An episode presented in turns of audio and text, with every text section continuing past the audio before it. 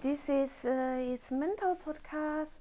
Today we have our guest Beer. Beer is um, a storyteller I met at the Berlin Mental Health Festival, but I will let him to introduce himself.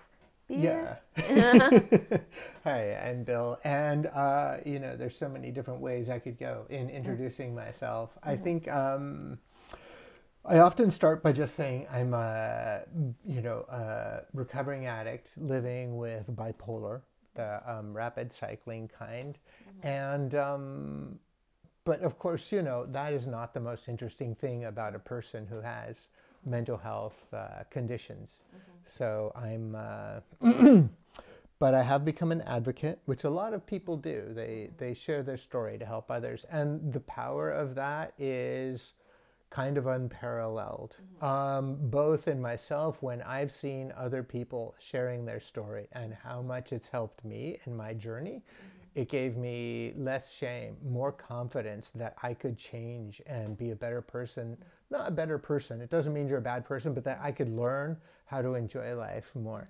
And then the same thing when I do shows or tell a story and I reveal those things, people, uh, you know, people will come up and they'll say, I'll sometimes have people like see me two weeks later at a coffee shop, you know, and they'll come up and say, thank you for your story because they, they know that feeling and it's not expressed very often in our society. So when somebody expresses it in a way they can relate to and that makes them realize they're not alone, they're not freaks, and their life isn't hopeless, then they really um, appreciate it. So that's uh, that's a big part of what I'm doing now. Wow. Uh, so you talk about uh, you are a recovering addict. Uh, what kind of uh, substance were you addicted to? Uh, hard drugs. So I started with uh, you know marijuana in my teens, like a lot of people. I joined the chess team in my high school, and uh, they smoked a lot of marijuana. Really? Yeah, the yeah the chess team knew how to party, um, and we were pretty good. We were second in state. The um, I saw the chess people use cocaine. um, that would probably we, we might have won state if we were using cocaine instead of smoking weed. um, and then uh, then later, you know, in my twenties, uh, late twenties, early thirties, around there, I was really kind of out of control with uh, my bipolar, which was untreated, and um, that's when I started on hard drugs. So uh, you know, crack cocaine and heroin, shooting heroin. So I went all the way to the hard drugs. Wow, you were doing heroin? Yeah. How how long did it last? I didn't do heroin that long. I would say, um, in terms of like daily use, not more than uh, a few weeks. But in terms of how long I was using it on and off, uh, I would say it was another like maybe four years total. So you you spaced it out like uh, what what do you mean uh, four years? You mean like during these four years you do it uh, I mean, every the- a few months? The heroin, um, it would just depend on who I was partying with and if they had heroin. Um, yeah, it was. I didn't seek it out as much. It was more like if somebody had it, uh, then they would have me do it. They would often just, you know, people want you to do what they're doing. Like people want you to feel the same as them. So. Uh, so I think that was a big part of it. But you know, it, it's not it's not the worst feeling in the world. I mean, obviously, it's a destroyer of lives. So I don't mean to be you know cheeky and say, but it's but it's fun, um, because it's really. Um, but it was not an unpleasant thing. That's for sure. How did you get a hookup on uh, crack cocaine and uh, heroin? Um, it, it was a woman. uh, two maybe, yeah, um, yeah. So that that was really it. I was uh, very depressed. I was very suicidal at that time in my life, and I had just been coming off of a. Uh, I had left my wife, and uh, but un- that's a longer story that we won't get into tonight. But the um, but I had been really in bad shape. I had mm. untreated bipolar, and I was living in extremes, and and I was very suicidal, and uh, I didn't care. You know, there's an attitude sometimes of uh, that people who know suicidal mm-hmm. ideation and. Mm-hmm.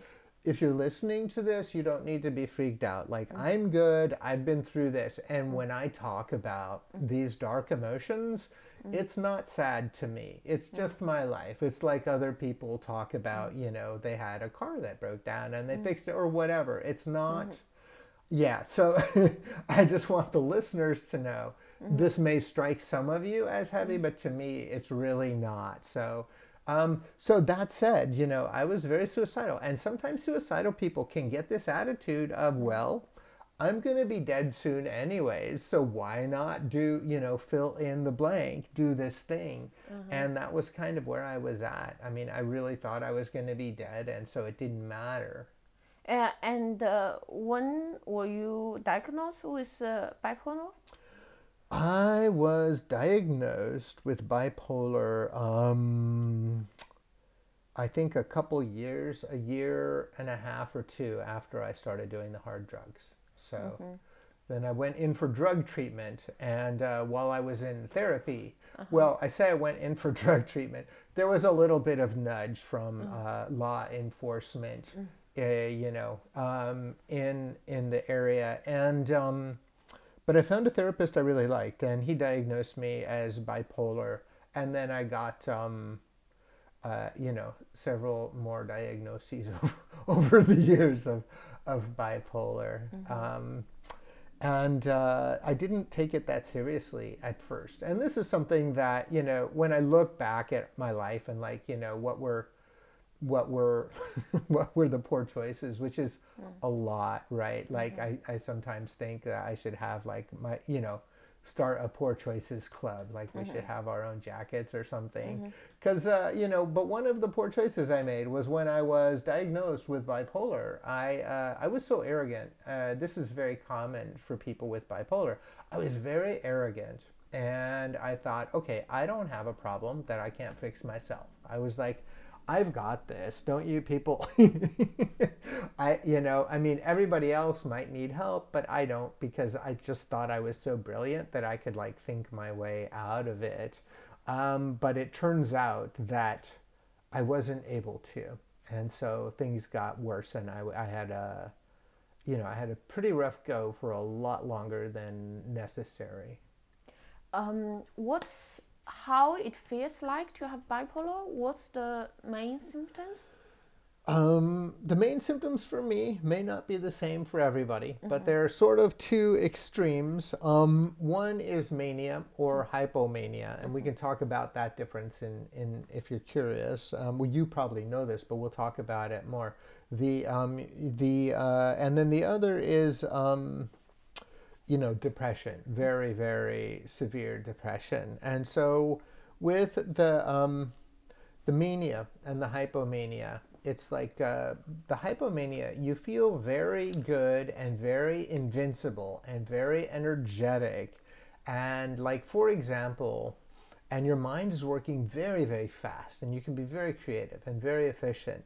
But um, if you can focus, which isn't always that easy, but uh, one thing that I learned, and it took me a while to learn this, like a lot of years, that when you, um, if people are saying to me, hey, Bill, you're talking really fast, that's a sign I might be getting kind of hypomanic. Or, or sometimes I'm like, why is everybody talking so slow? Like my brain is working so fast. It's like, what, what, uh, why are you people not keeping up? When I'm, when I'm hypomanic, and then mania is a little bit different to me. You know, this is, I don't know if these are entirely scientific definitions, but I can have paranoid delusions. So I can think people are plotting against me when they're not. And it's not common, it doesn't happen a lot.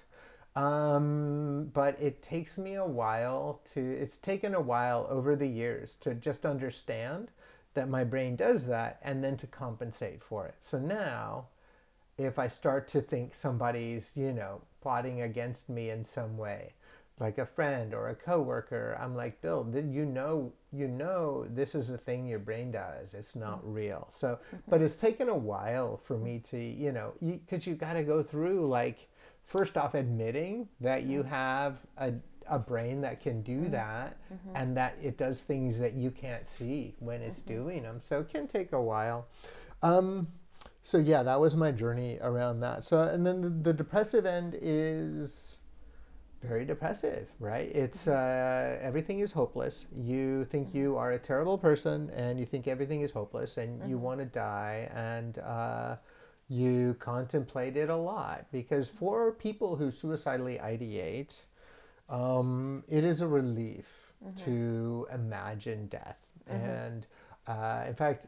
And you know, not everybody gets that. So I'm not recommending suicidal ideation. I'm just saying this is a common thing that happens.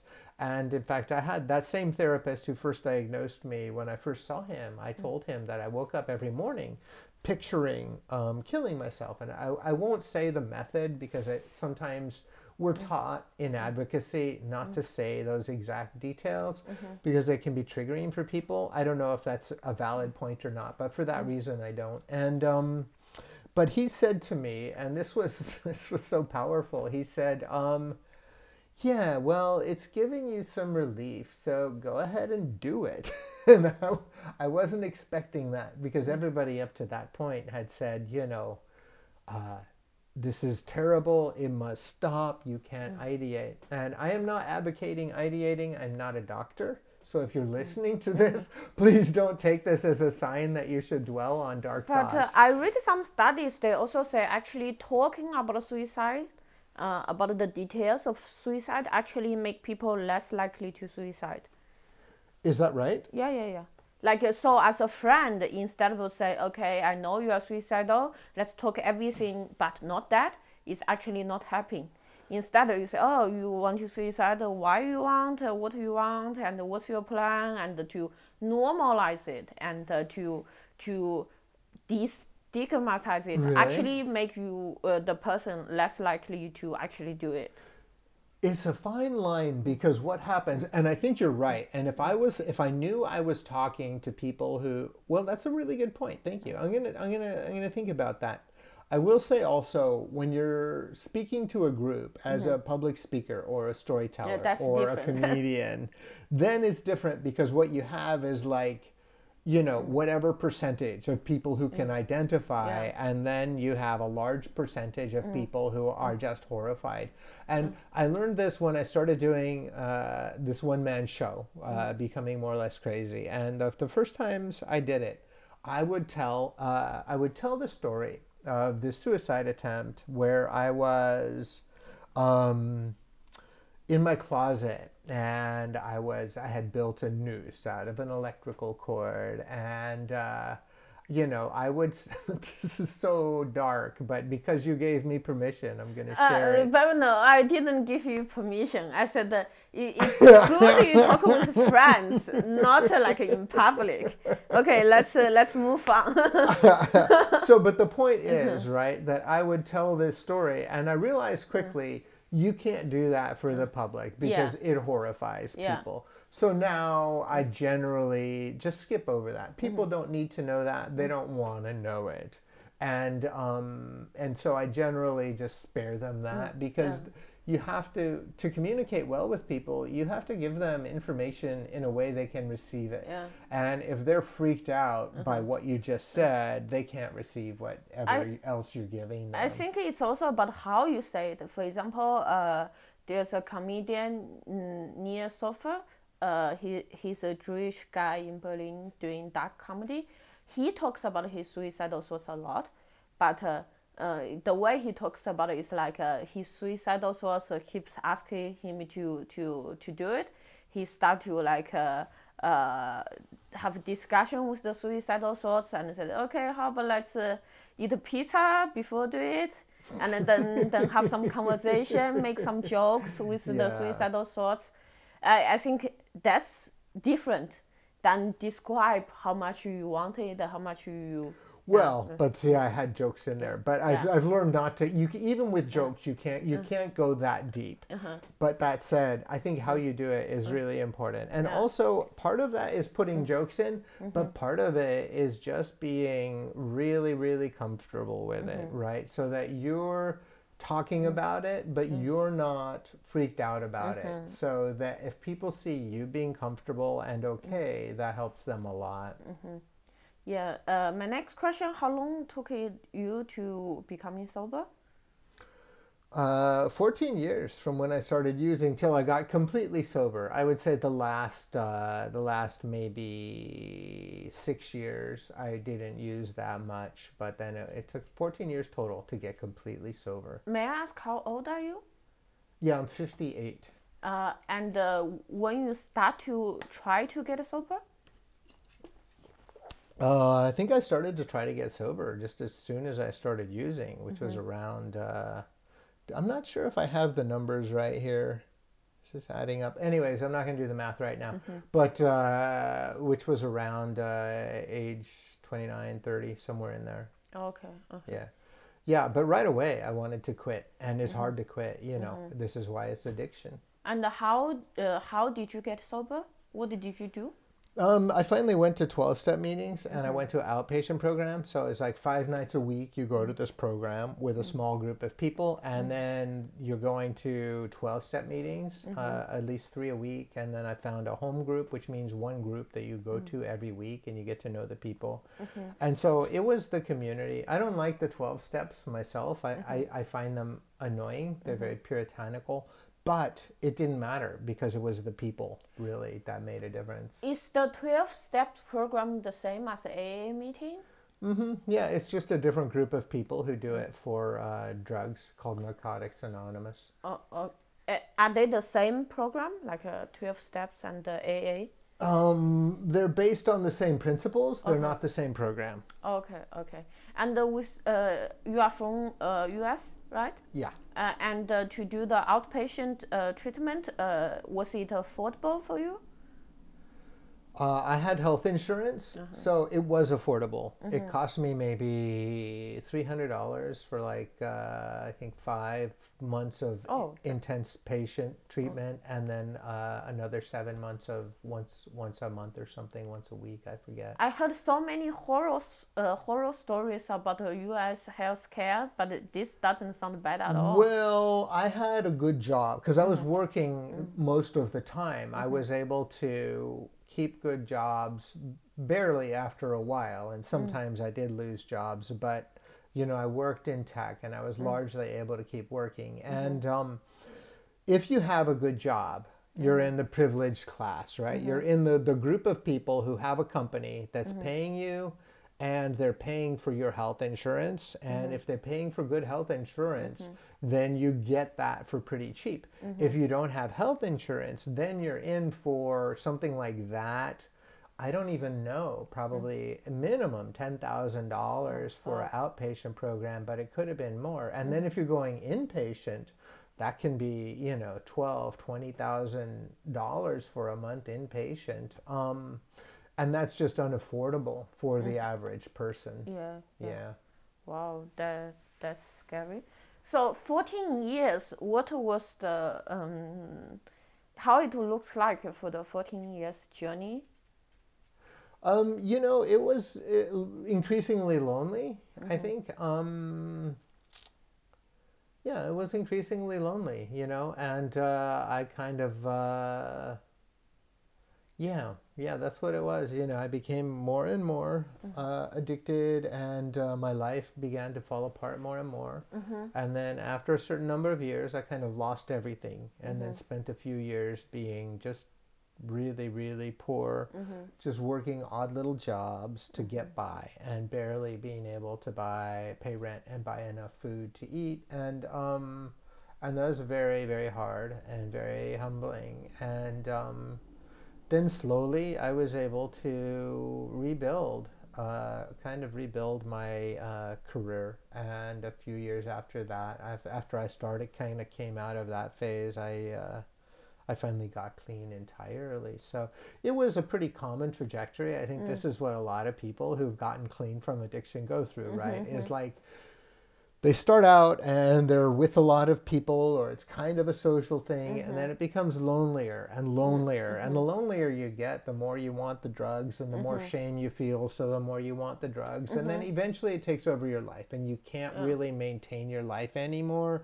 and then you lose everything mm-hmm. and um, then you come back if you if you know if you're one of the lucky ones right a lot of people don't come back and and i think it's really luck uh, I don't think I had like any special abilities. Um, I was lucky and I was I was fortunate, you know, I, I had the means mm. because of my job to go to um, to go to treatment, mm-hmm. which a lot of people don't have that mm-hmm. option. And um, so there was a lot of things available to me that aren't mm-hmm. available to a lot of people. So it was just a combination of luck that I didn't die because a lot of addicts, you know, I overdosed. I tried suicide attempts, mm-hmm. and I um, I got through it uh, without dying. But a lot of people don't. And what's the difference? There is no difference. Just some people, you mm-hmm. know, luck of the draw, I think. And uh, so, but I made it through, and that was good. And then I started. Uh, telling stories and became a public speaker. And, uh, you know, my life got a lot better after mm-hmm. that. You know, I was able to, uh, everything is very different when mm-hmm. you're, um, you know, when you're clean mm-hmm. and you haven't really been clean your whole life. And mm-hmm. sometimes I still want to get high, but uh, I don't. When, when you say clean, are you clean from everything? clean from everything. Mm-hmm. Yeah. Um, yeah. Yeah. I, I don't even have uh, CBDs. Mm-hmm. Yeah. Um, uh, I have not had any drugs for like over 13 years. Wow. Yeah, it's weird. How? uh, and uh, uh, how's the bipolar? Uh, do you take a medication? Um, I'm taking one medication in a low dose right now, mm. and um, I went for. I've taken bigger medications in the past of higher doses and multiple meds, mm-hmm. and then I went for a number of years without any. Mm-hmm. Um, I think that. Uh, you know, my feeling about medication has always been if you're if you're doing okay. I mean, this is the rule I will tell myself: if I'm doing okay without them, then you know I don't need to be on medications. If I'm really consistently not able to get myself into a decent state, then I should go ahead and take medications. And that's why I started medication again just really early this year. I gave mm-hmm. myself, I had a particular thing that was going on. I gave myself mm-hmm. three months to deal with it, and mm-hmm. I didn't. And I was like, okay, then I'll go on, on medication for a mm-hmm. while. So, um, yeah, I've done both. I think that a lot of the way I deal with it though is now that I've learned how my brain works and mm-hmm. what mania is and how depression mm-hmm. works like i don't trust my brain very mm-hmm. much at all i'm mm-hmm. like oh my brain's doing this mm-hmm. or um, you know things like that like you get a distance and you watch your brain and mm-hmm you're observing what it's doing but not always acting on it it's mm-hmm. like this will pass right now i feel like everything's hopeless mm-hmm. but you know in a couple hours or in the morning i'm going to feel great mm-hmm. so you start to learn mm-hmm. you start to learn that things will shift mm-hmm. and uh, with bipolar um, do you always either mania or depressed do you uh, are you able to stay in between yeah, I'm able to stay in between. Um, not forever. I mean, uh-huh. I will get. Um, you know, I, I mean, I would say I'm used to mood swings on a mm. pretty regular basis. Mm-hmm. They're very common to me. It's very normal to me to be mm. very up or very down mm-hmm. um, without a lot of explanation. Mm-hmm. You know, it's not always based on things that are happening. Um, but there's a good amount of in between time as mm. well uh, like uh, what's the average in between time you have now? Um, I would say it's, uh, and I've never really thought about it this way, but I would say it's probably about maybe, you know, 25% up, 25% down to different degrees, and mm-hmm. then about half time in between. But mm-hmm it's hard to say because you really I don't map it out. Some people chart what they're doing. I don't really do that. Yeah. Yeah, and and uh, how do you know like uh, you are mania or depressed? Like, do you have some like indications to to uh, really have a clear picture of yourself? Yeah. Um, depression, uh, it's easy. I can feel it in my body. Um, I could also analyze my thoughts, but it's very easy to feel in my body because really, you know, we think of these emotions in terms of how our thoughts are, but if you step back and say, okay, what's going on in my body, you can feel the emotions as well. At least I can. And, um, but with mania, it's more, um, it's more certain kinds of thoughts mm-hmm. than I'm like, okay, this is slightly manic. And it's mm-hmm. usually, I don't worry about it be, mm-hmm. unless it, I'm dealing with people. Then I'm like, I need to learn how to deal with people in a way that is acceptable to them. Because if you, if you, think that you're you know all these magical things are going to happen and you're invincible you and you share that you're just kind of a an can we cuss on this show? Yeah. Yeah, you're just kind of an asshole. You're just being a dick. Mm-hmm. Um, and and if you think that uh, somebody is plotting against you who mm-hmm. not mm-hmm. then you're just gonna hurt their feelings and maybe create distance and lose a friendship.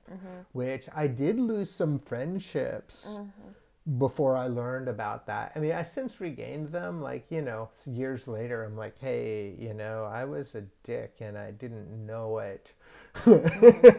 and, and and now I'm I'm still a dick, but at least I know it and I can compensate for. I mean, I'm not a dick all the time, but like those thoughts happen, and I'm not perfect, and uh, and so when I start to have those kinds of thoughts, that's really when I know I'm manic. Also, my mind is racing, or I want to send an angry email. I'm like pissed off, and I'm like, I need to get send this angry email right now. And then I'm like, oh yeah, that's a sign that you're manic. And so I'll be like, Bill, you know.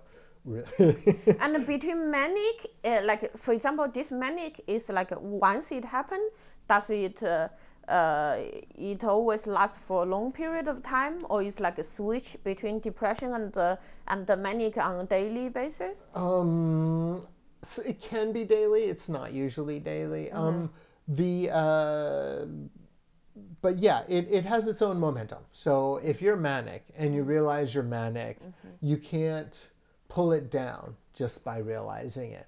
What you can do is compensate. So if I'm manic and I like want to talk a bunch and my brain is working super fast, I learn to just sit back, be kind of quiet, say things once in a while, don't talk super fast. I learn how to compensate so mm-hmm. that I can, you know, interact with people in a way that's pleasant for them, mm-hmm. um, even though what's going on inside of me is mm-hmm. like, you know, pretty, ins- you know, not insane, but it's pretty intense.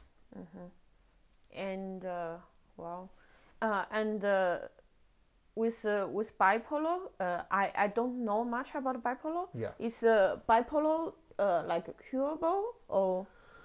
Well, curable isn't really the right term. So, so by the way, I have a particular type of bipolar, which is rapid cycling. Um, There's bipolar one, where people will go into mania and depression for like months at a time, mm-hmm. and this is a more intense form of mania. People mm-hmm. will live in a very delusional state mm-hmm. for uh, for many months, and This you- is type one. that's type one. Yeah. Type 2 is uh, basically a much more rapid cycling kind of bipolar where that's not lasting as long.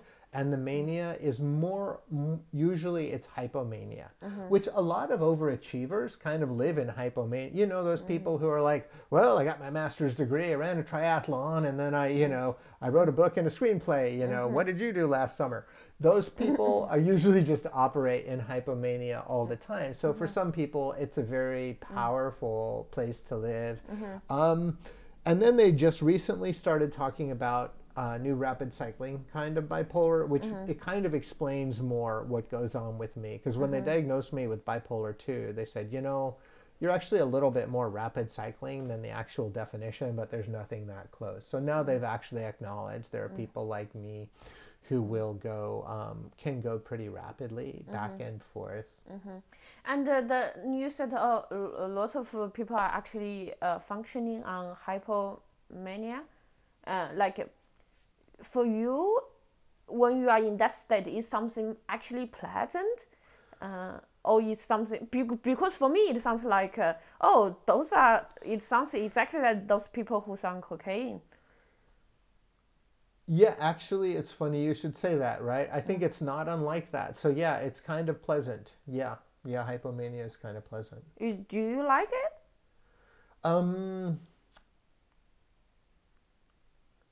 not always, but sometimes I do. Yeah, I mean, the problem with it is it's I- guess you get so it, it, be, it can become so intense that you just want to destroy it with like you know overeating mm-hmm. or yeah having a cigarette or whatever your self-destructive habits are. Mm-hmm. Like you kind of want to it makes you want to cut into it. Or not maybe not you but I mean because you're not dealing with it but people who live with it can make them want to cut into it and make them lose their judgment. Um, so it's uh, so it's unpleasant but if i'm like sitting down writing or working or doing something it can and i'm just you know then it can be very very pleasant. Uh-huh. yeah. Um, so, do you have any control on if you are depressed or mania? Because, uh, do you, if you are depressed, do you have a, a ways to get you to hypomania state? um, i have okay there are two things. One is if i'm depressed i do have ways of getting out of it. Um, but but if I want to be in hypomania, it's hard to get there just because I want to be. Um, however, sometimes uh, you know this. You're a creative person. I mean, it's a very creative state. Can be like a lot of creative people are are, are manic, bipolar. Um, and so, you know, if I'm able to focus on creating, then I'm just like in that groove and I can create and create and create and nothing else matters. Um, which can be a problem in relationships because what happens is you become so focused on the thing mm-hmm. that you're completely fulfilled by mm. this sort of the manic fantasy or the creative action or mm-hmm. whatever it is and people become less important for that little bit of time. Mm-hmm. And um, you have to have people who are like mm. this is a thing that goes on with them and they're going to be distant from me for mm. an hour or a half day or whatever it is, maybe a little longer. And that's going to happen regularly. Mm-hmm. And you know some people have their own internal mm-hmm. thing where they're like i can be okay with that. And mm-hmm. some people do it themselves. They're like i need this up needs this happens to me too. Um, but otherwise it can be a problem. And you can go you know going down of course is not generally fun for partners. But um, but if you have somebody who understands or who is also bipolar, then at least you can understand each other and you can talk about those things with no shame, no stigma. We so uh, over the years, um, what's the best tools you learn to maintain or let's say manage your bipolar disorder?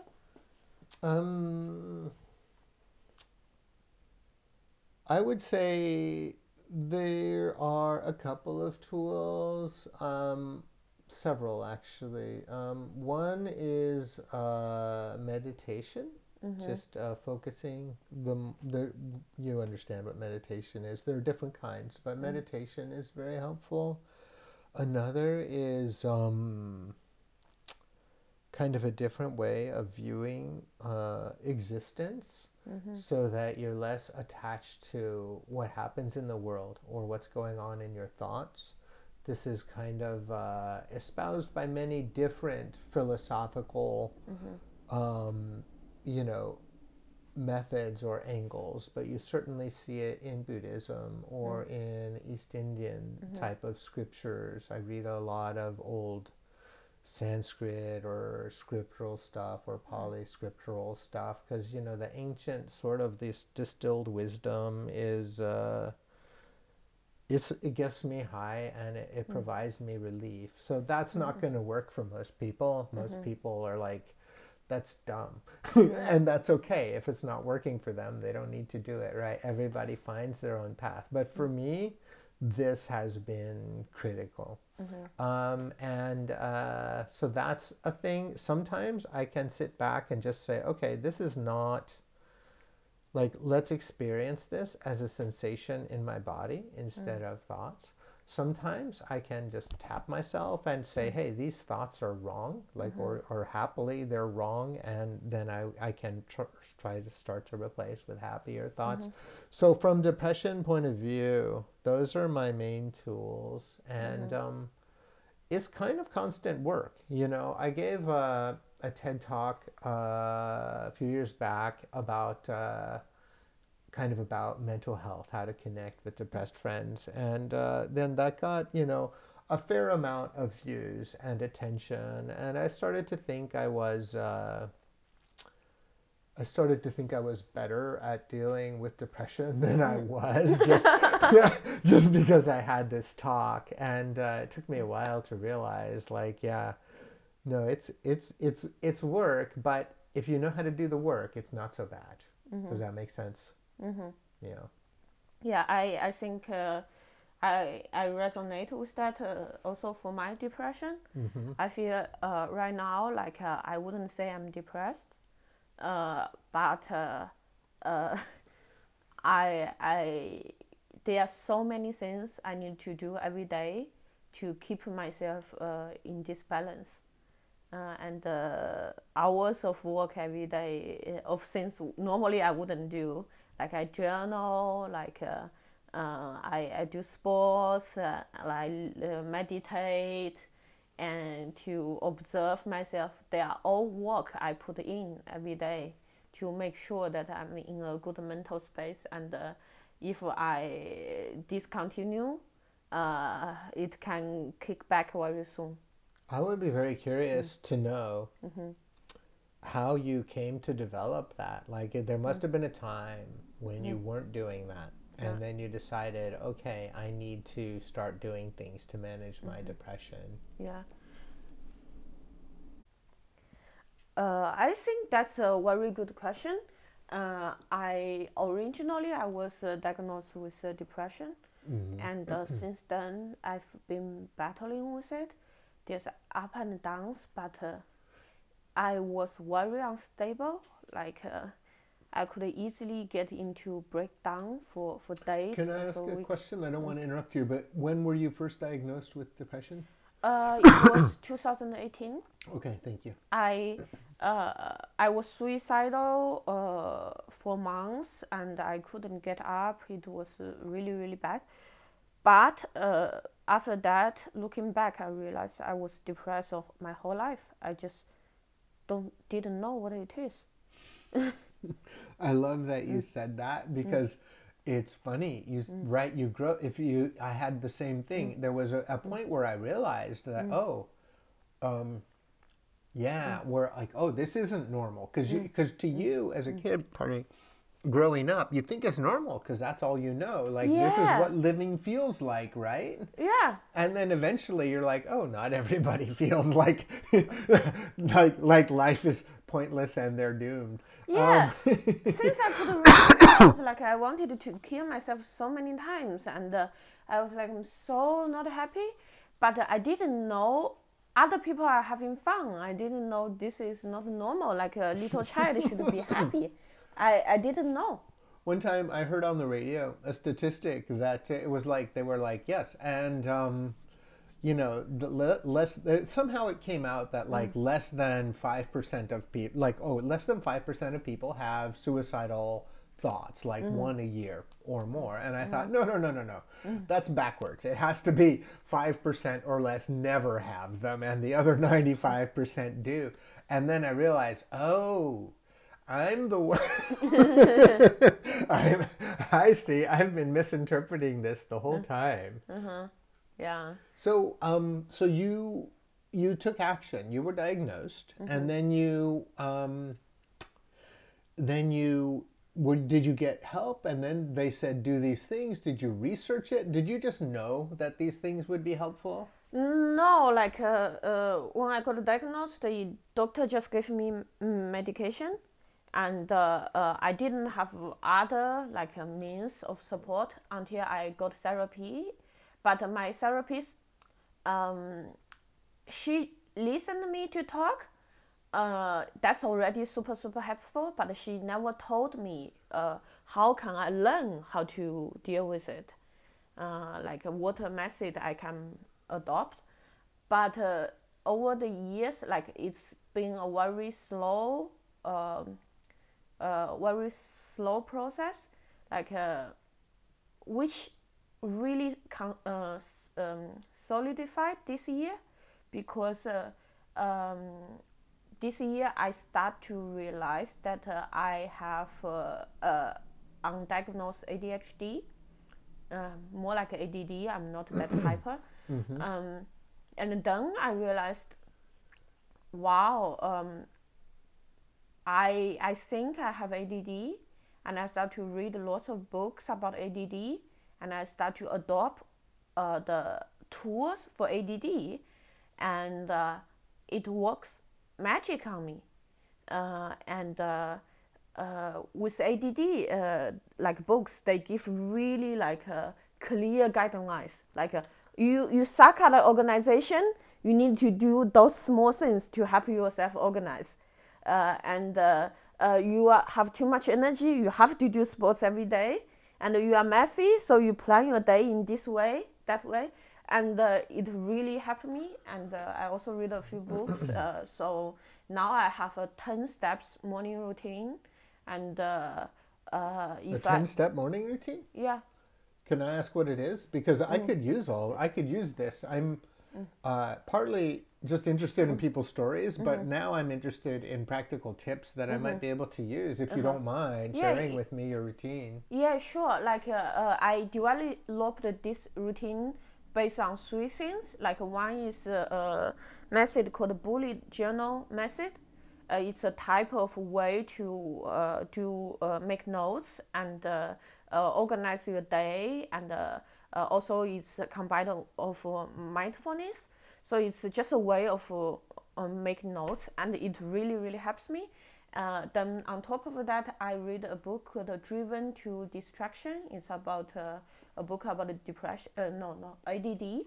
And then uh, I read a book called Atomic Habits. It teaches you how to build a habit, and it's really, really eye-opening because uh, it it told the science behind habits, and I realized, wow. Uh, they say like uh, in order to keep a habit, the key is to make it as easy as possible.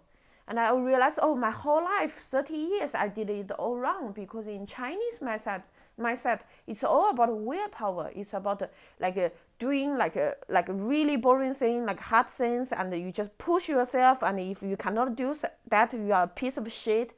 So and I realized, oh, of course I was always depressed because I forced myself to do things so boring, so not interesting, and so hard.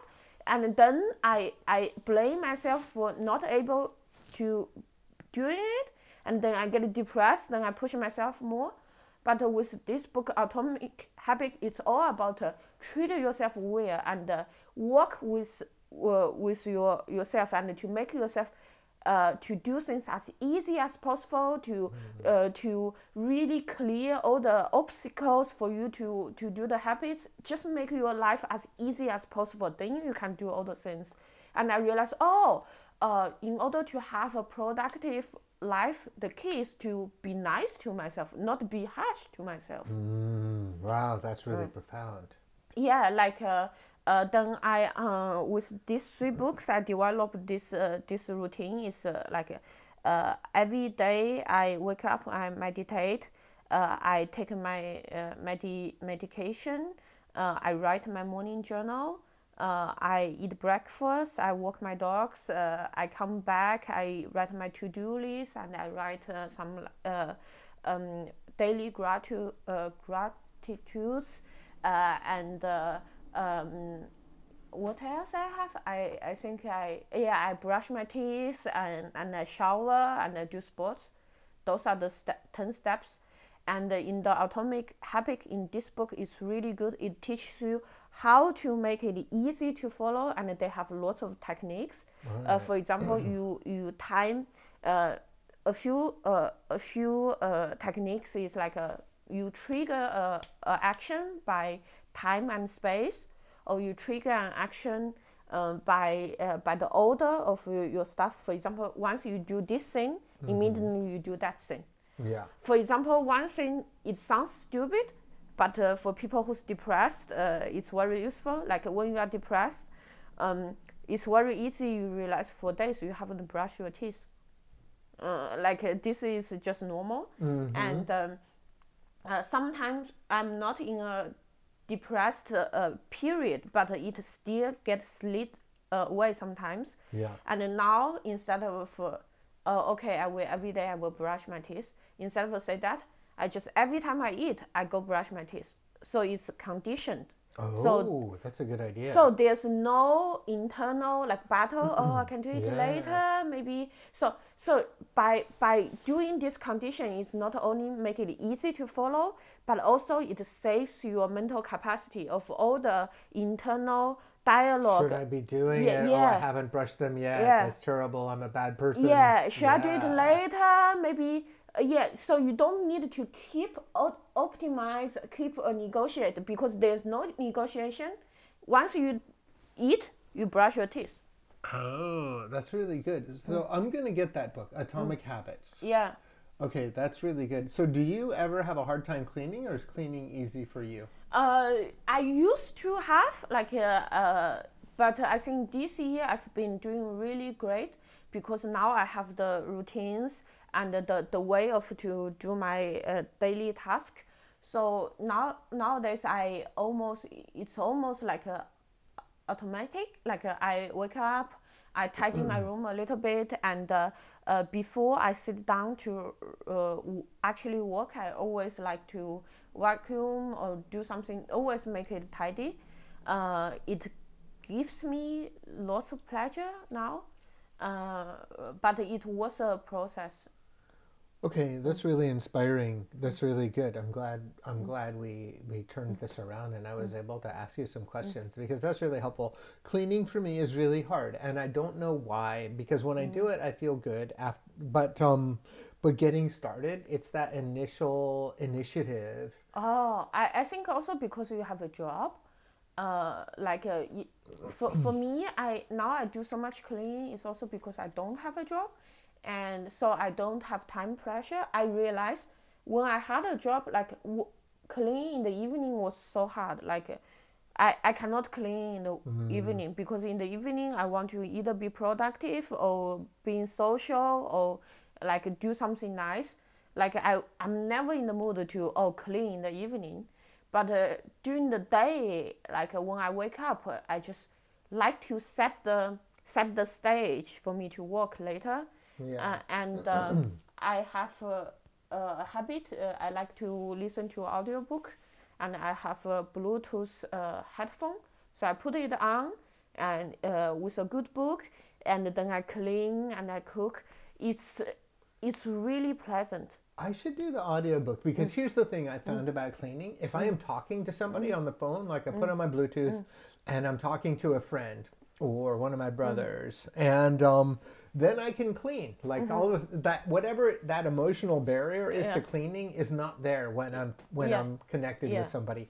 So maybe if I start doing some of the audiobooks, uh, that would actually be enough for me to clean. I'm gonna. This is this is better than therapy being on your podcast. I, I, I like uh, I and I think audiobook is also a big big uh, like uh, discovery I had this year. Like uh, um, I learned so much more from audiobooks than therapy because therapy like I I told I told her about my issue. Uh, she listens and she sometimes comments a little bit, but uh, with with the books it's like like a comprehensive training. Like they tell you uh, you learn lots of different stuff and uh, different perspective. And uh, if you pick the book right, uh, they are very positive and very reassuring. Yeah. And you learn so much, and it puts you in a flow state so easily. Like some sometimes I put the the audiobook on and I clean and I cook. Easily two three hours passed, and uh, um, not only you feel like oh your mind is nurtured, you learn something, uh, you make your uh, living environment clean, but also it's kind of like sports. You move your your body, and afterwards you just feel good. That's really great. Mm-hmm. Yeah, I, I, love that. And you're right. You do you do learn interesting things, and and therapy is. I'd be curious to hear your experience with therapy. In my experience, there is occasionally mm-hmm. a very rare therapist, mm-hmm. and I haven't done a lot of therapy, mm-hmm. but I've tried a lot of therapists. Mm-hmm. Um, but um, but there's occasionally a rare therapist who mm. kind of gets you and. Yeah they're and you feel like they're on mm. your side yeah. right you feel like they're a peer not mm-hmm. this person who's mm. kind of above um, and then they make you laugh or you make mm. them this is my test if i can mm. make them laugh i'll trust them more mm-hmm. the um, and you know i'm not always funny but it's the spirit of mm-hmm. can we joke about this or are mm-hmm. you going to be serious the um, and uh, but mostly they just do what you're talking about, mm. which is they're going to listen to you and mm. maybe say something, and you're like paying a lot of money for yeah. somebody to be basically mm-hmm. your friend for an mm. hour, and they're not even that great a friend. You know, you, you know, you can't. you uh, can't text them later.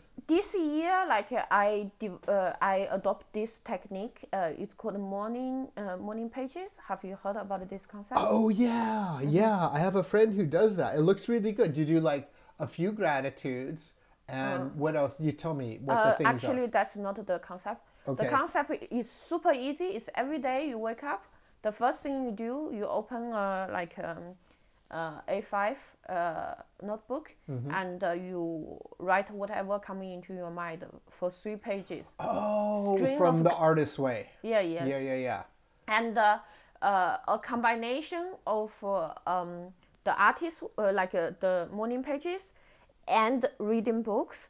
the two combination, it gave me so much breakthrough. I, I get so much done from therapy uh, and uh, like it's just this year is just breakthrough after breakthrough after breakthrough. You heard about my story uh, uh, of the relationship I had with my mom. Mm-hmm. I remember last year I told my therapist like she tries to mention like oh how are you dealing with it. I'm like I don't think I ever be able to like uh, um, digest it. it be, it's just like I it's too much for me and uh, I don't think I ever find peace in it. But then, yeah, some while reading, writing itself, is somehow it just resolved itself. That's really great. You know, that mm-hmm. is another topic that's mm-hmm. really powerful. Mm-hmm. Is um, in, in your case, it was mm-hmm. you and your mother, but mm-hmm. almost everybody has a family dynamic. Mm-hmm. Uh, sometimes it's with a parent, sometimes it's with their siblings. Do you have siblings? No. Okay, so for people who do, you know, they will almost always have mm-hmm. feuds and fights, and I've, I've done both. And um, when you can get to a point where you, in your heart, you really no longer just hold that grudge blindly. You're like, mm-hmm. okay, this is a person mm-hmm. that they hurt and they're mm-hmm. doing the best they can. And even if they're being an asshole to me, it doesn't serve me to be an asshole to them. It's mm-hmm. going to serve me a lot better to mm-hmm. give them kindness. Mm-hmm. And so this became a practice for me was uh, to be kindness because I was a real asshole to a couple of my brothers and to my mom. And, you know, I could argue that they deserved it in different ways, especially the brothers. But, but with, uh, but ultimately, it's like who wins when you do that? I don't know. Uh, I don't win. You feel kind of good, self righteous, mm-hmm. but it's not a happy feeling. Mm-hmm. And so, for me to learn how to let go of that resentment, you know, because mm-hmm. I wanted, this was my dream, right? Mm-hmm. I wanted to be resentful of my family that I was mad at and Mm. really happy at the same time. To Mm-hmm. me, that was like, but then they're, they're Mm. mutually exclusive. Maybe Mm-hmm. not for everybody. I know people who say, nope, I have resentments and I'm happy. And Mm. that's great that they can do that. I couldn't. I, I tried. Mm-hmm. I tried. So the, the your story about your mom was really beautiful in that way because you um, you came full circle and it was done in such a, a powerful way. It was um, and it was really really you know it was it's cathartic for people to hear that because everybody has these these relationship challenges with family and to see somebody coming through and you know treating somebody with love instead of that fear and resentment is uh, just such a beautiful thing. Do you, uh, do you know metta meditation? Metta meditation? Yeah. no what is it Uh, metta is a term. Uh, the direct English translation is uh, loving kindness. Um, Since this year, I start to practice this meditation.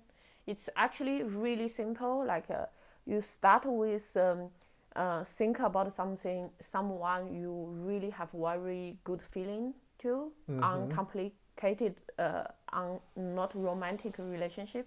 Just imagine them, picture them, want everything great for them, and then you carry away this feeling and to hope everything best for you, free of suffering, free, free, free of pain, and then uh, you move to a random person on the street. You just hope them to be happy, and you you uh, pray for them, and you want to.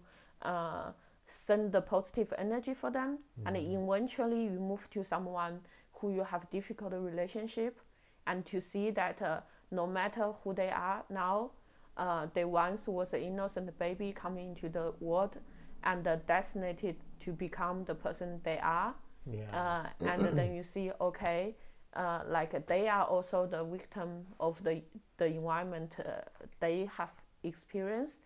Um, I start to practice this um, meditation this year, uh, um, and uh, it's very very simple. Maybe like uh, on on waking up, the meditation app. There's like five sessions about it. So uh, now every like a month or so, I revisit it, and it really really helps. Uh, like uh, to to feel the kindness for others and. Uh, um, a very big breakthrough I made this year is also like uh, in the past I feel like everyone hates me, uh, like uh, uh, everyone uh, think negative about me and uh, um, and via meditation I, I realized that um, um first it's not true. Second, even people feel negative feelings for me, it can be changed by thinking about they hate me, so I hate them, it won't change. But by if I start to send positive vibes and send the love and send the energy, uh, eventually uh, I can feel the, the energy back. And uh, I've been practicing that, and it really, really works. Um, and I, I think uh, this really helped me a lot. And w- with the I I mentioned at the, uh, the men- mental health festival, I had a breakup uh, with my uh, with a long my long term partner, yeah uh, and uh, in this relationship for three and a half years, I for the majority of time I feel rejected. Like uh, uh, on one hand, we are in a very commitment committed relationship, but on the other hand, some part of him always make me feel I'm not desired. I'm not his choice, and he stuck with me. Um, and after the breakup, uh, very like ratherly fast. I I by listening to audiobook, audiobook really changed me yeah a lot. I can so tell yeah after after the breakup, the first day I was so, feeling so surreal. I was like a walking zombie, but uh, but then I know if I stay in bed, I will be depressed for sure. So every day I go out, walk the dogs for like eight hours. I just put my headphone eight in. hours Yeah, I put my headphone in. I listen to audiobooks, and I at first I start I start to listen books about how to fix relationships, and I start uh, and then after like uh, two three books, I start to listen how to accept uh, like uh, breakups, uh, and uh, then very soon, like three four days, I start to realize oh actually it's not that bad. That's Um, really healthy. yeah. That's super healthy. Wow. Yeah, you're inspiring me. yeah, That's and really after a great. month breakup, I start to see someone else. Mhm. and uh, uh, I and eventually I told my uh, ex partner, and he he got really shocked, and he he was like uh, uh, really emotional. And the second day, he told me he had a breakdown. He cried for me, and his heart is broken, and uh, I felt quite happy because uh, I feel oh for three and a half years together you always made made made me feel okay i'm not desired Yeah. uh, and every time we have like crisis it's always me crying and you are there like uh, I, I just feel like i'm not important you never like cried for me and it's always you rejecting me uh, and uh, when he told me he, he cried for me he, he had a breakdown i, I realized okay uh, the reason why he never cried for me is just because I was so engaged in this relationship. He never believed that he'll lose me. So even after the breakup, he still thinks, okay, if he can deal with his issues and he change his mind in one or two years, uh, I'll still be there for him. And so for him, the the breakup never kicked in because he always think it's his decision. If one day he wants me, we can still be yeah, together. yeah, yeah. And uh, the moment I start to see someone else, I'm not available anymore. The reality finally kicked in in his brain, and he finally realized he lost me, and he cried. And I kind of like feel happy. I was like, you see, like actually, you wanted me. You you just, but the reason why you are not sad is just because you never lost me. You never feel the fear of losing me Yeah. and I feel happy for a few days. And after a few days, I I start to uh, revisiting the metta meditation, and the kind of love and the the care, all the good memories about him coming up, and uh, that happiness of him getting hurt totally gone, and I start to really really think all the good things all the good memories, all the good changes uh, this relationship and he brought me. Uh, and uh, uh, yesterday we had our like first like a real talk after the breakup, Uh huh. and uh, it was very emotional. He told me um, many many good things about me.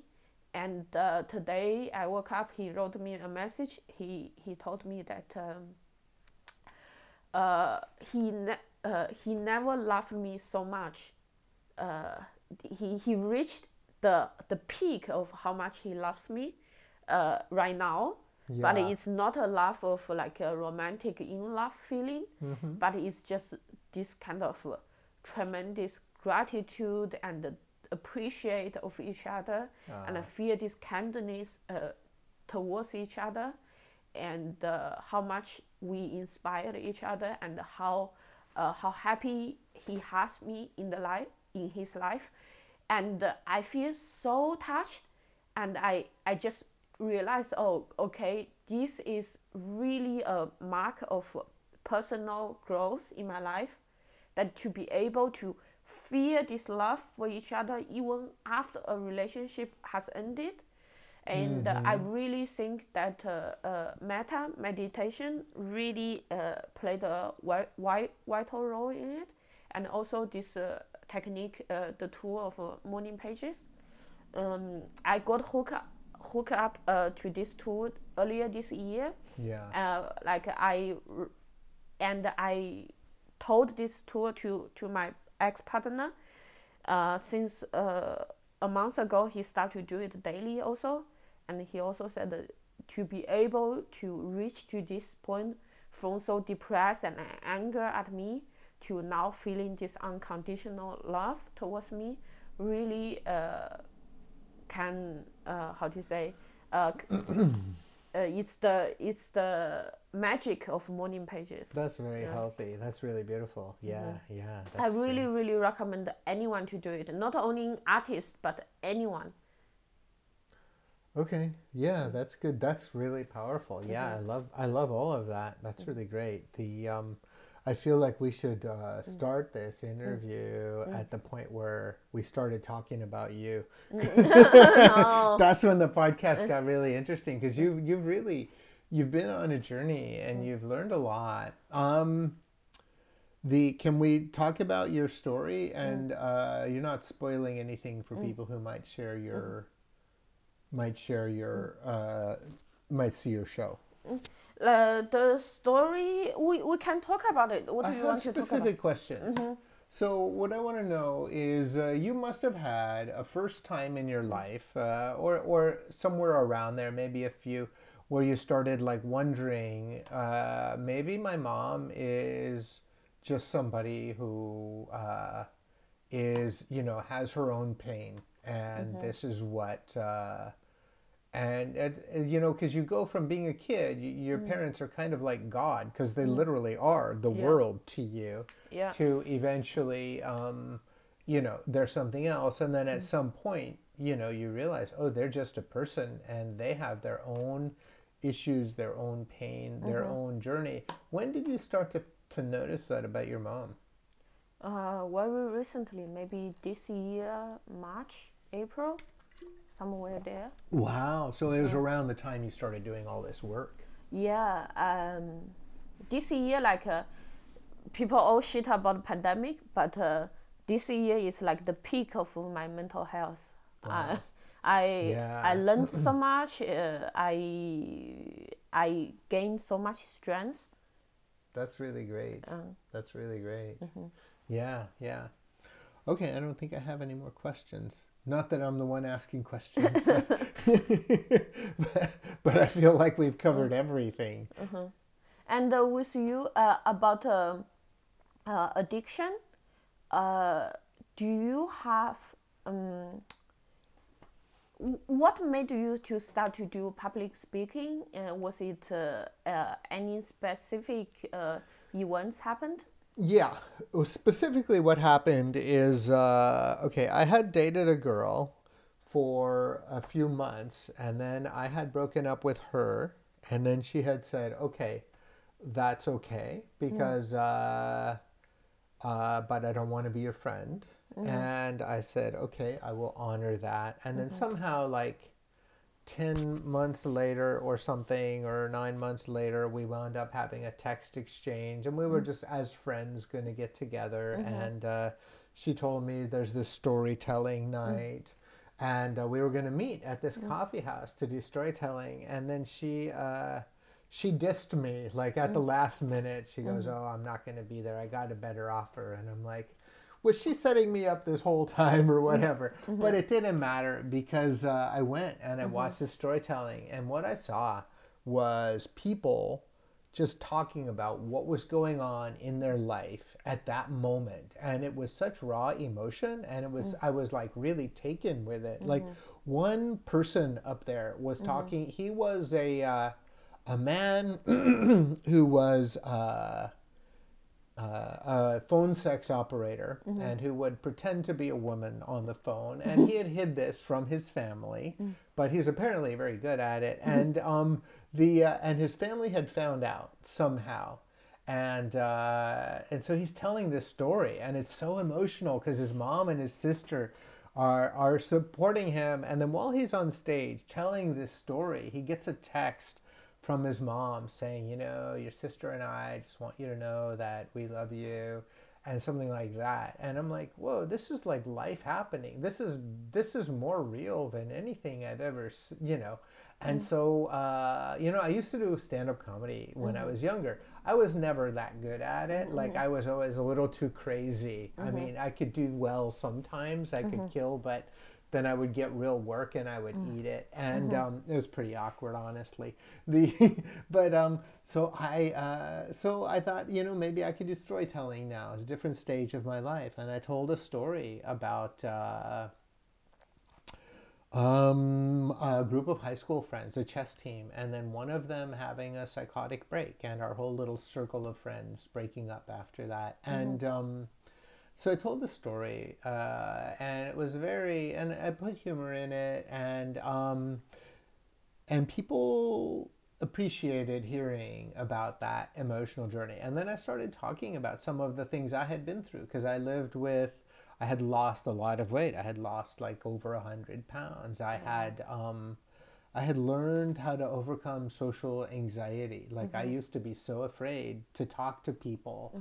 I couldn't go to a party. I would bail. Like if I did, if I did go, I would have to leave within five minutes. I would just freak Me out. too. Really? Yeah, I'm still like uh, that, uh, but uh, now I learned is that I, I cannot go to a party who I don't know anyone.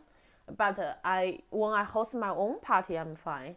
Yeah, mm-hmm. around people you know mm-hmm, already. Mm-hmm. Yeah, yeah. And meeting strangers was hard. So I had learned how to overcome that. I would tell stories about these things or about relation, but about things because I had been through everybody has a really big journey. Mine just happens to be a little easier to measure because like, mm. You know, addiction, mental illness and then learning how to live better. But so I would tell about these little parts of my journey and oftentimes with a little transformation, like something I learned or something I started shifted you know. People love that in a story and you you have that in your story. It's very powerful.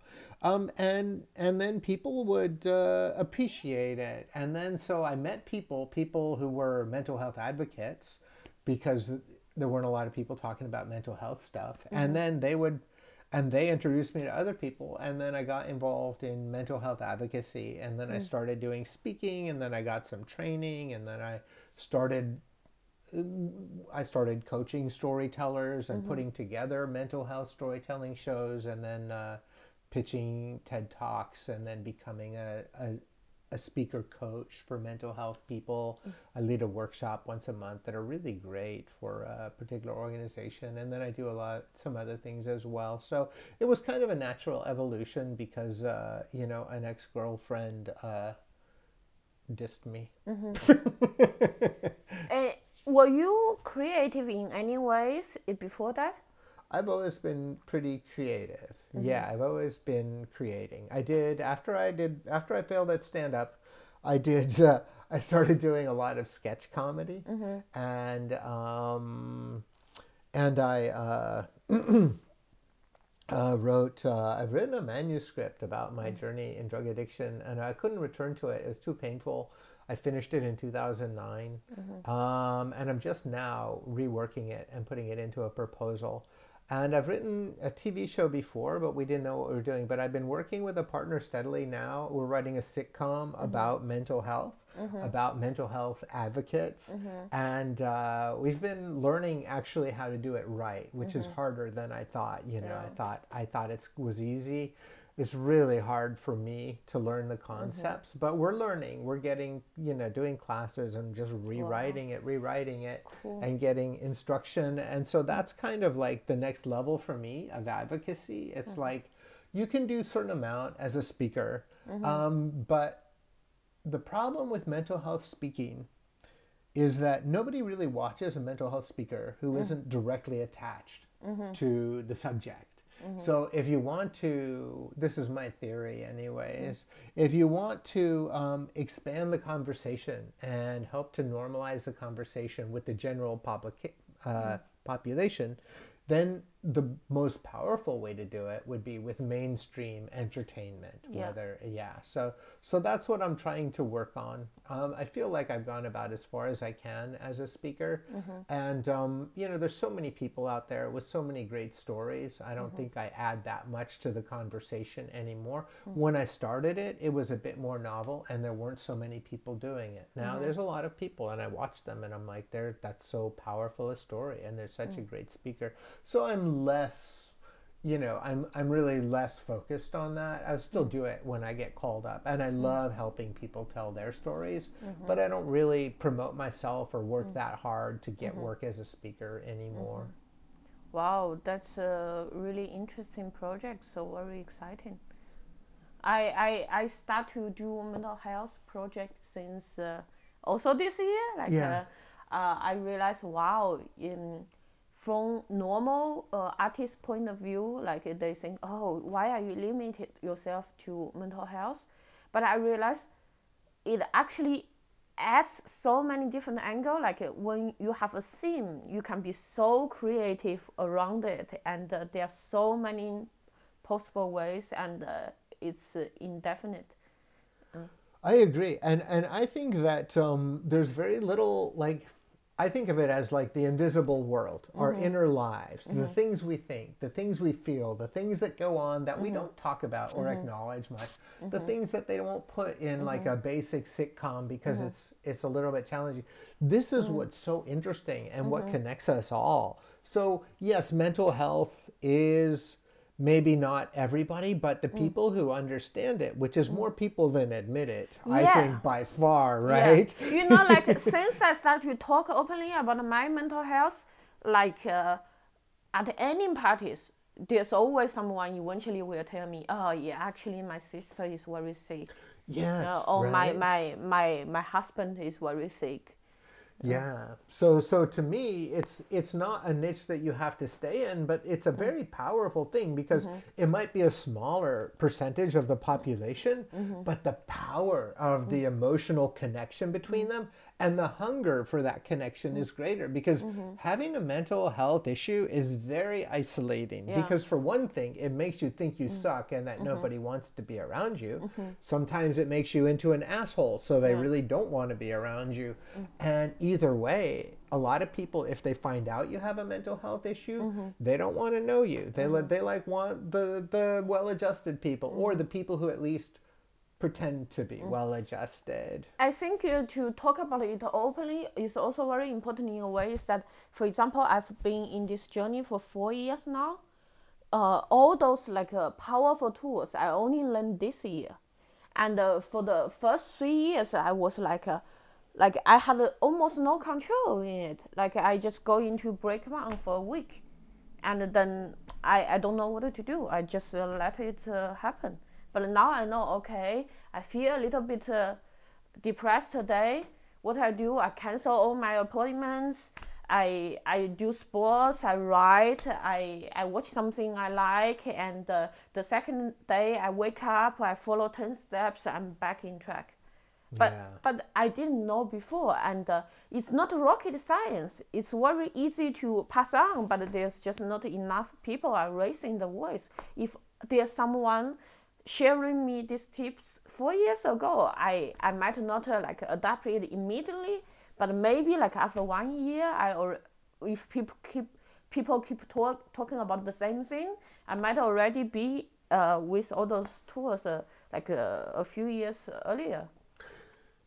Possibly, yeah, yeah, and for sure, if it had been less stigmatizing, you might have uh, found out earlier that you have depression because Yeah. you know it's it's nobody jumps to that conclusion if it's not something that's even talked about. Yeah. I know somebody who, uh, you know, when they were uh, young, they um, they uh, their parents were so ashamed that they had a bipolar condition mm-hmm. that they drove across state mm-hmm. lines mm-hmm. to a whole other state to see a doctor. And they were like don't ever tell anybody because it will ruin your life. Yeah. um, and because that's the stigma we deal with. And I will say this too: in some countries, like as bad as it is in uh, the Western world, mm-hmm. America, or I don't know a lot about what it's like in mm. Germany, but I do in America, which is fairly progressive, mm-hmm. but it's still very, very stigmatized. Mm-hmm. And then you you go to Pakistan. I know mm. because I, I met a woman in Canada who was mm. from Pakistan, and I'm like, "Why are you here?" And she said, "Well." Because my brother is bipolar, so the whole family had to leave because we wouldn't have been able to work and live. And I'm like, whoa, that's a level of stigma that Yeah. I didn't know about. Yeah, I think like uh, uh, dealing with mental health is also a journey of like uh, uh, working overcoming shame. Like everything around is is about shame, and uh, um, by achieving good mental health, is a journey of like overcoming all different kind of sorts types of shame. Yeah. and uh, it's it's a very long journey and I'm still battling lots of uh, shames now. It, it's never ending. Like you the the moment I feel oh I'm in a good place then I discover something oh actually I'm I've been ashamed about this thing for very long. I just never noticed because when you are ashamed you don't know you are ashamed you just behave in a certain way and uh, the one day you have the capacity to stand aside and look at you, you and why I've been behaving that way the whole time. You realize, oh, it's because I was ashamed by something. Yeah, yeah, Mm-hmm. yeah. That's really powerful. This is, I feel like I'm getting free therapy. so uh, at the, the end of the podcast, um, I want to ask you, like, if you you know uh, there's some audience who has bipolar now, uh, and you can share a few sentences with them, what would you share with them? yeah, my message is really, really simple, which is that um, number one, uh, you're not alone. A mm. lot of people live with bipolar, and a lot of people who don't have certain features of it. Like, mm. this is just human experience. Mm-hmm. And it's kind of like you get to have a bigger experience of life. Yes, it can mm-hmm. create some problems for you, mm-hmm. but you also like don't go through life emotionally mm. shut down. You get to experience a lot of emotions, which in a way is a gift. Yeah. There are gifts from bipolar, um, but you're not uh, you're not a bad person. Mm-hmm. I think that a lot of people think that they're inadequate or they're damaged. You're not. You have a mm-hmm. different makeup. The mm-hmm. idea that it's bad mm. is man-made. Like if you go into a forest and you see trees and one mm. grows this way or one didn't grow as tall or one's mm. bent, do you think that tree is a bad tree? No, of course not. It's just nature happening. So you're not a freak.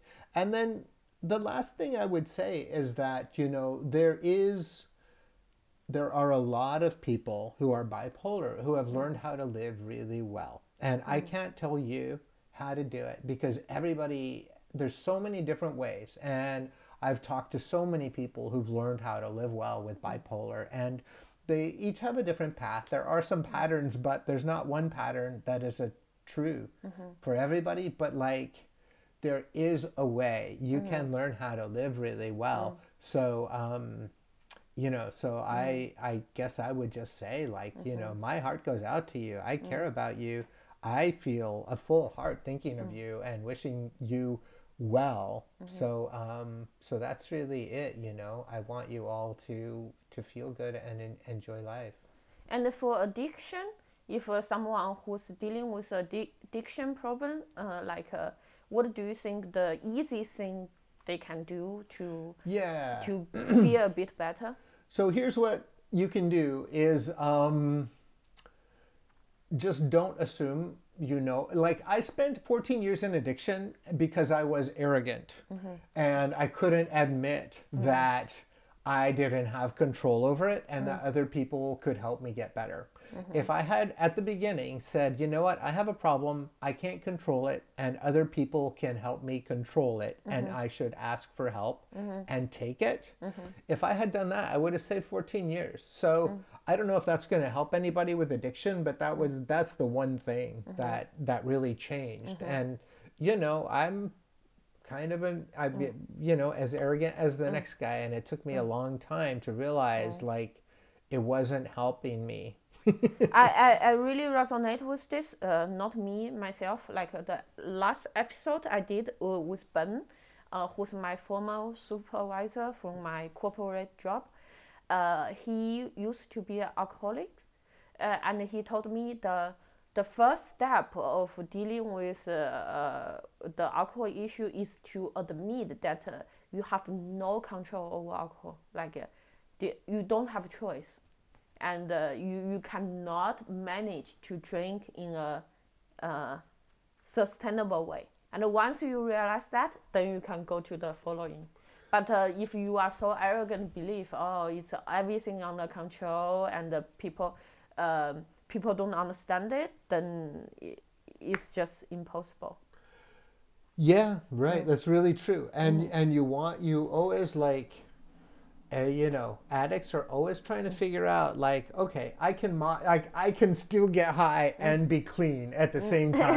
it's like this is what we want, and and eventually giving up on that is uh, is healthy. And it sucks because I would like to smoke pot once in a while, and I can't, and it wouldn't hurt me if I did, except for the fact that I'm an addict and I know So I have other consequences. for you, you really cannot smoke weed. If you smoke weed, what would happen? I, I've, I think I would get depressed. Um, oh, okay. I think I would, uh, you know, and you also get a certain amount of pride in your clean time. So now, you know, now I kind of like I'm a little bit arrogant about it. And I don't mean to be, I, I am admitting it to sort of shame, shame myself a little bit, I guess, because um, if I if I smoke a joint, then I lose that clean time. So now, but more than that, I will tell you a story. And I, sh- uh, so I went to Amsterdam about a mm-hmm. month ago. I've never been. Mm-hmm. And uh, I had and my brain started thinking of a plan to get high, and mm-hmm. you know marijuana is legal where I come from. It's not like I'm suddenly mm. able to have something mm-hmm. I couldn't have. But I'm like, maybe I'll buy cookies, and one has marijuana and one doesn't, and then I'll accidentally eat the wrong one. And I'm like, there's so many things wrong. there's so many things wrong with that plan. I don't even want to start. But I literally went through this, and I wound up buying a. a buying a space cake, journey around that. And then I walked around for about a half hour with it.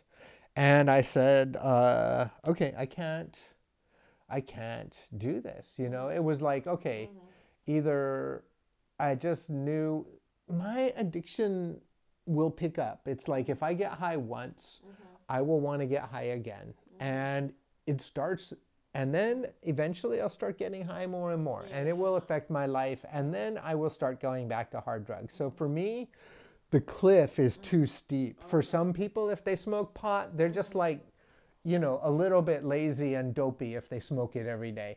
But um, other people smoke it every day and they seem fine. But the for me, it would end in me going off a cliff, and I know that, and it sucks because I would really like to get high, but I can't because of that. But it's all right. I, I I'd much rather have my clean time, you know. I'm trying to understand you because uh, I'm not an addict, uh, but I use drugs very often. Uh, I don't know if that means I'm an addict, but I don't. I can easily not use it for very long, and I don't have the craving. But uh, I just like like weed. Yeah, Uh, no, I, I love weed. so so I was thinking like I just couldn't understand like uh, why you cannot uh, use weed. But then I start to imagine myself put myself into your shoes that uh, I I have eating disorder. So um, like for me like eating a whole plate of ch- uh, f- French fries like it will not make me fat or make me whatever if it's just one plate. But uh, it's the, the shame and the disgust i have uh, will, uh, that will be triggered by eating this plate of uh, fries. And once this shame has been triggered i will be in a vicious circle and uh, i start to eat more and more and i couldn't stop. And eventually i uh, uh, in bed uh, hating myself I, I think probably it's similar to you it's, and it's with kind of similar and Yeah. i mean the difference and i think part of the difference for me right because if you can smoke marijuana and not have to smoke it for me it was chronic like i had to get high every day, mm-hmm. and i had to get too high you know you mm-hmm. you know i would get like so high that I couldn't, you know, it was hard. Like I would just sit there on the couch. I should get uh-huh. up and go to the bathroom, but I don't want to get up because uh-huh. I'm so stoned. And I would just get too stoned every time, right away, every day. And it was not fun, but let's, so I could never moderate. Other people, they moderate. They're like, I get stoned a little bit or, and they have fun. And I, I believed that people have better living through drugs and alcohol. I think that's also similar to my eating disorder. Like uh, there's uh, definitely people they can just enjoy French fries, like a few pieces of it, uh, and uh, I just have to eat everything and hate myself. Yes, it, it's a yes. That's a really great parallel. It is like that. And then in my case, I have the extra problem of um, I will uh, I have a cliff to go off. You know, eh, which is that if I start doing hard drugs again, I will lose everything, and I don't think I will build back again. You know, I was one of many, many very lucky, not many, I mean, I was one of few very lucky people who get to build back again. Um, if I if I lose it on hard drugs again, I'm not I'm not coming back. I'm just I'm gonna be derelict, and that scares me. Yeah. Cool. I am very happy we had the analogy because I always have issues to understand addicts because I'm not addicted to like for me I don't I hate alcohol. I don't want it at all. And uh, I tried co- cocaine sometimes. I just don't like it. Uh, the I use MDMA a few times. Like I like it, but I wouldn't say okay. I want it uh, again. Like uh, soon. Yeah, that's I- probably at the top of my list if I was going to do drugs again of if drugs I I, do. I, I smoke weed often, but I can easily go to not smoke weed for, for six months or something. Oh, like really? it's, it's, and actually last year during quarantine, I stopped smoking completely for six months. And I was quite proud of it. I was like, oh, I'm sober. I don't need weed. I'm so productive. And then mm, the day I smoked, the day immediately I realized, oh, this is good for me because for six months I thought I was productive, but I was in a very anxious mode. And uh, I thought, oh, if I don't do this work, I am a piece of shit. And uh, I was shut down so many emotions uh, inside of me. And once I start to smoke, I realized, oh, okay, I haven't been dealing with uh, lots of things for a while, and I've Yeah. been very harsh for myself for a while. So for me, weed is really good, but but I wouldn't say I'm addicted. You're probably not. Like a lot of people use weed and they aren't addicted, and Mm-hmm. Yeah. it does enhance your life. Yeah. Mm. I think it's good for people in a lot of ways. And the same thing with drinking. I. Mm. think a lot of people drink regularly. And they have better lives Mm-hmm. because of it. And honestly, like some of us are addicts. We Mm-hmm. Go too far and then we go and we do things we shouldn't do, like cocaine and crack and heroin, and then we we fall off the cliff, right? We start, yeah, and then, um, but for, for for people who don't, I think that it's uh, it just enhances life. I think the, the conversation with you really uh, made me start to understand what the addicts feels like because I, I just cannot understand them.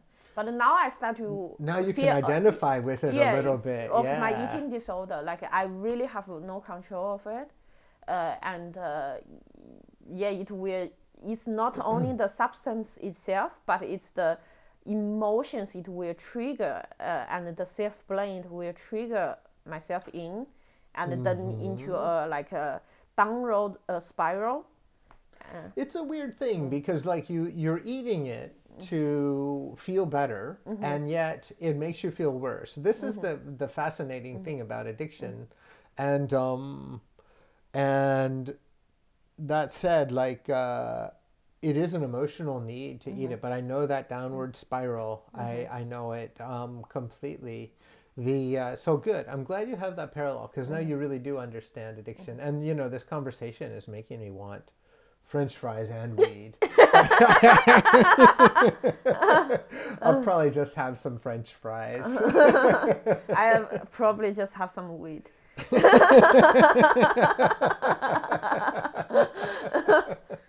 nice. Cool. Thank you so much for doing this. Yeah, thanks for having me on. This is great. I appreciate it. It was great getting to chat about all these things. Cool. Thank you, audience. Uh, hope you learned something in this episode. And uh, my, if you are listening, my next solo show is on 17th of December. Uh, and uh, I will, will do a few more sessions uh, in Berlin. It's called uh, Child from Wuhan. You can find the um, you can find the ticket at www.monizhang.com. And also, you can, uh, if you like my work, you can support me on Patreon. And uh, just sponsor me three euros or five euros per month and uh, support my work. All right. Thank you so much, Moni. It's been a real joy. Thank ciao you. ciao.